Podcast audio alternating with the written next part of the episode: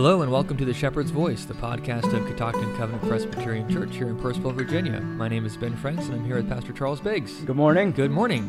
So we're continuing to work through the Heidelberg Catechism. We're at Lord's Day 9 now, and uh, as you mentioned last time, we're uh, beginning to kind of walk through the Apostles' Creed, that kind of summary of what is it that we confess, what is it that we believe about God. And we saw last time about the, the Trinitarian structure of of our faith as a whole, and that's reflected, therefore, in the Catechism. So in this Lord's Day, we're kind of beginning to look at the work of God the Father. So what are the things that the Creed draws out as being particularly important for us uh, to understand and confess there, and, and, and how does that shape us uh, as followers of God? Yes, good question. Let me uh, read question 26 and answer it, and then I'll highlight a few things uh, to answer your question. Uh, question 26 asks this question What do you believe when you say, I believe in God the Father Almighty, maker of heaven and earth? And the answer is that the eternal Father of our Lord Jesus Christ, who of nothing made heaven and earth, with all that is in them, who likewise upholds and governs the same by his eternal counsel and providence, is, for the sake of Christ, his Son, my God and my Father, on whom I rely so entirely that I have no doubt that he will provide me with all things necessary for soul and body.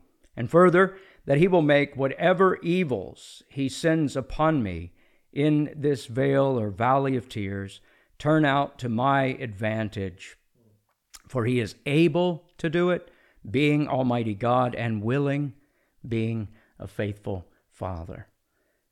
Well, brother, this uh, goes back to our last episode when we spoke of the eternality, uh, the e- eternal existence of the triune God, Father, Son, Holy Spirit, one God in three persons, even before the creation.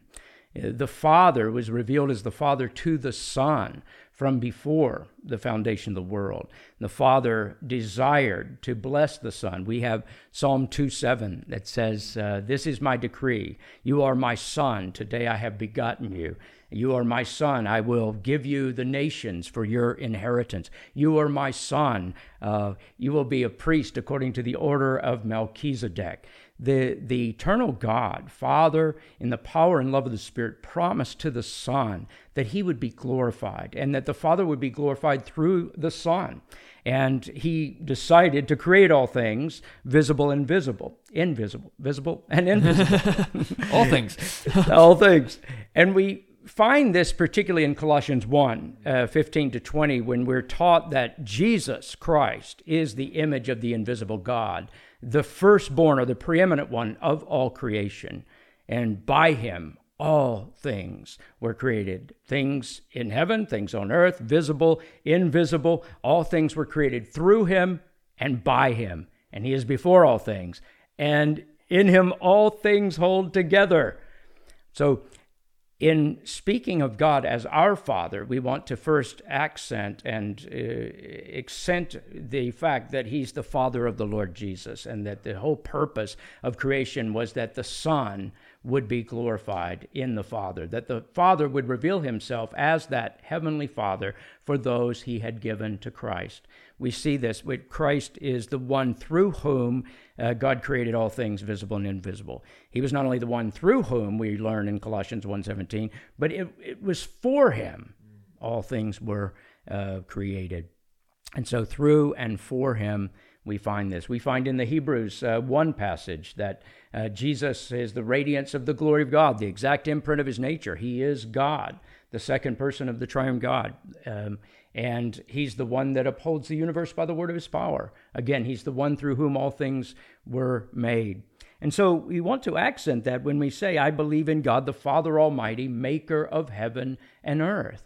Um, God, in his eternal existence as the triune God, um, has promised that he would enthrone his Son, that he would glorify his Son, that he would show himself to be the Father of his Son in the power and love of the Holy Spirit. But then we come in, and this is the most beautiful thing, is that we're told that the eternal Father of our Lord Jesus Christ, who of nothing made heaven and earth and all that is them, likewise upholds and governs the same. That's what we've already uh, uh, been thinking about. But for the sake of Christ, his Son, he's my God and my Father. This is the beauty of the personal, uh, first person blessedness of the Heidelberg Catechism again. That it's not just that Christ can call him Father, but we can. Yeah. Though we transgressed against the Father, though He has created all blessedness in us, He's given us as His creatures um, a, a, a, a, relationship with Him as part of His family. Paul uh, uses this language in Ephesians 3 14, that the Father of all creation, you know, speaking that in that sense, God's the Father of all creation, but we've turned from Him as Father. We've rejected Him as Father. Um, our sins have kept us from His holy, um, glorious presence. We don't fear Him as we should because of the fall what we see then in the fullness of time and, and from before the foundation of the world, but, but fulfilled in the fullness of time is we see the Lord Jesus Christ. And so that rich teaching that we have that we can call God our Father, that we can say our Father is because of the person and work of the Lord Jesus. Um, the true Son came, uniting himself to our nature, humbling himself, though he uh, was equal with God in, in deity and glory and power and beauty. Um, he united himself to our nature to redeem us, to bring together uh, a family uh, to himself so that we could call God our Father as, um, as, as he is. In a sense, he's our Father by creation, but we've rejected him and we're under his wrath because he is not only Father, but he's God and we have not feared him. We've sinned against him. We've transgressed uh, his commandments. And so the Bible tells us that the wrath of God abides on us. But the Son of God comes to offer that love of the Father uh, through himself, through his life and death and resurrection and ascension, to bring sinners to himself and to restore us uh, to that family that we were created to be part of, to enjoy. And so I think what's uh, so beautiful about uh, Ephesians 1 3 through 14 is that from the foundation of the world, God had elected uh, a people uh, in Christ uh, to be his sons, uh, to be adopted as his children. Uh, Romans 8 tells us that we no longer have the spirit of slavery that causes us to fall back into fear, but we have the spirit of sonship. That the Lord Jesus has come to restore us to the Father, to give us the Holy Spirit, to help us to know uh, deeply within ourselves uh, that we are His sons and that we are loved uh, by Him in Christ. And so, this is where that confidence comes that we can call Him our Father along with Jesus, that He's my Father, particularly and that we have no doubt, just as he cared for the Lord Jesus through his birth and life and death and resurrection and ascension, just as he kept his promises to the Son uh, throughout his entire ministry, and now the Son is exalted and enthroned and has received and uh, uh, enjoying the glory he had with the Father before the world began, um, we too can be confident in Christ that the Father will take care of us. He's not just able to do it, He's powerful and almighty and able to take care of everything. He upholds the universe through the. You know, he creates all the beauty that we see in the world around us. Um, he is the creator of all things, visible and invisible. He's created the angels. Uh, he's created the flowers. He's created the birds. Uh, the Lord Jesus tells us to look at the created things and be reminded that your Heavenly Father cares for you and loves you. Peter tells us that to humble ourselves before our Heavenly Father, cast our cares upon Him because He cares for us. And so we know that He'll provide for whatever we need, both in our soul and body. And even the hard things that he sends in our lives, the crosses. And it's appropriate to call uh, these things the crosses because uh, he ordained the cross in his own beloved Son's, um, his eternally begotten, only begotten Son's life for us and for our salvation. But that cross was one that was most difficult for the Son to go through.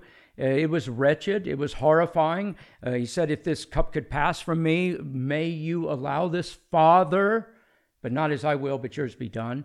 And yet he turns those crosses He turned that cross into resurrection power, into vindication, into the pronouncement as Father and Judge, no condemnation for my son. Uh, son, arise, be enthroned as I promised you before the foundation of the world, and I will give you the people, the family that I promised to you. And so, through those difficulties, through those crosses, though we're not necessarily literally crucified, though sometimes we are, and we've seen this in church history, sometimes we're burned at the stake Sometimes we go through horrific uh, kinds of persecution and torture because of our faith. Sometimes just being baptized, right this moment, uh, being baptized somewhere in the world in the name of the triune God will get one tortured or killed. To make that kind of public confession is to consider a cost that is is is is um, is much more than than we could ever uh, pay, uh, much more than we could ever do in and of our own strength and self.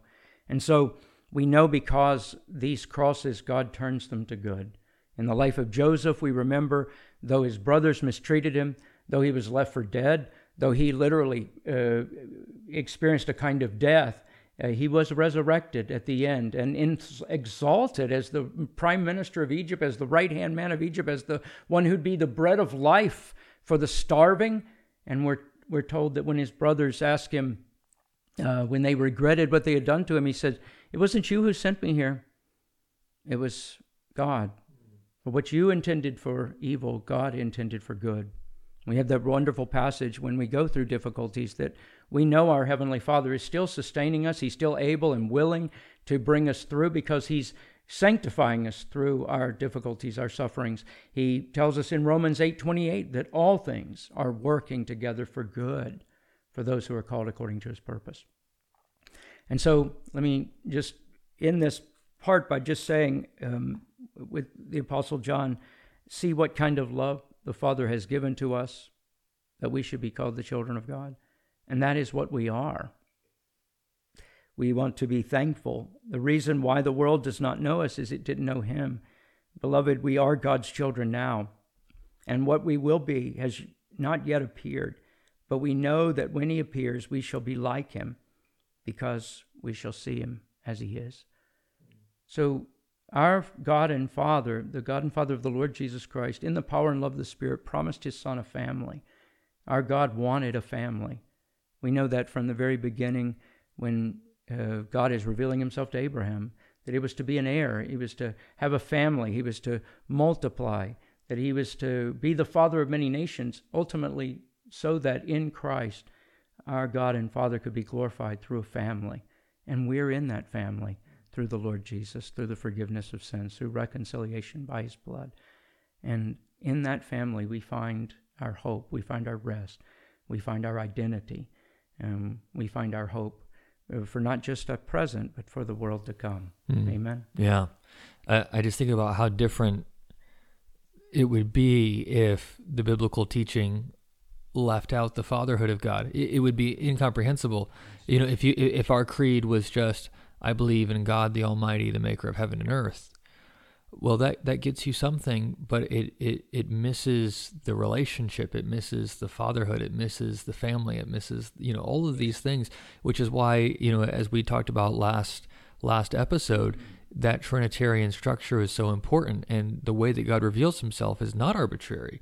God is Father God is the Son, God is the Spirit, and each person is uh, distinguishable from the others, but not divisible. You couldn't pull out any one of the persons or any one of their work and have anything other than hell. You know, we, we need this triune God, and that's who He is and what we have, and and just to see that is so important, and to see it rooted in creation and in redemption. You know, one of the one of the things that sounds like a great thing, but it was actually a terrible thing. You know, in, in the early 20th century, a lot of uh, churches it would begin to just stress the fatherhood of God disconnected from redemption. Exactly. Well, just God makes things, and therefore He's kind of the Father.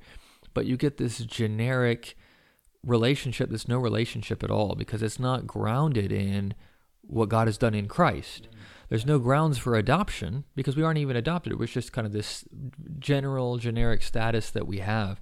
Um, but that is very different than the teaching of the Bible, which stresses that sonship that we have fallen away from and, and, and, rebelled from and run away. You know, we're runaways from God.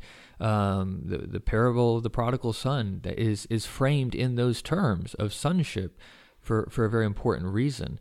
And it's in Christ that we are brought back, that we're brought near, yes. that we are made sons. And so, just in a sense, you know, you, you need the rest of the Bible. You need the Son and the Spirit and their work unpacked to understand this. But once you have that, you can understand how being able to just say the words, God our Father, is the gospel Amen. in a sense. It's it's it's wonderful to be able to pray each and every day saying, Our Father who art in heaven, hallowed be your name. To say Abba Father is because of the triune work of God. It's because of the, the, the, the, wonderful, glorious gospel work of the Father through the Son and the power of the Holy Spirit. Yeah.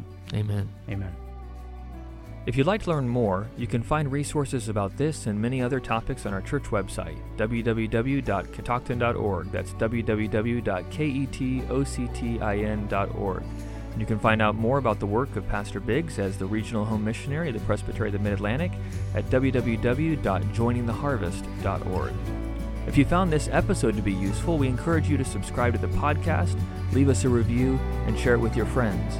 If you have questions that you would like us to answer or consider in a future episode, you can send those to us at shepherdsvoicepodcast at gmail.com. And as always, we encourage you to join us for our next episode of The Shepherd's Voice.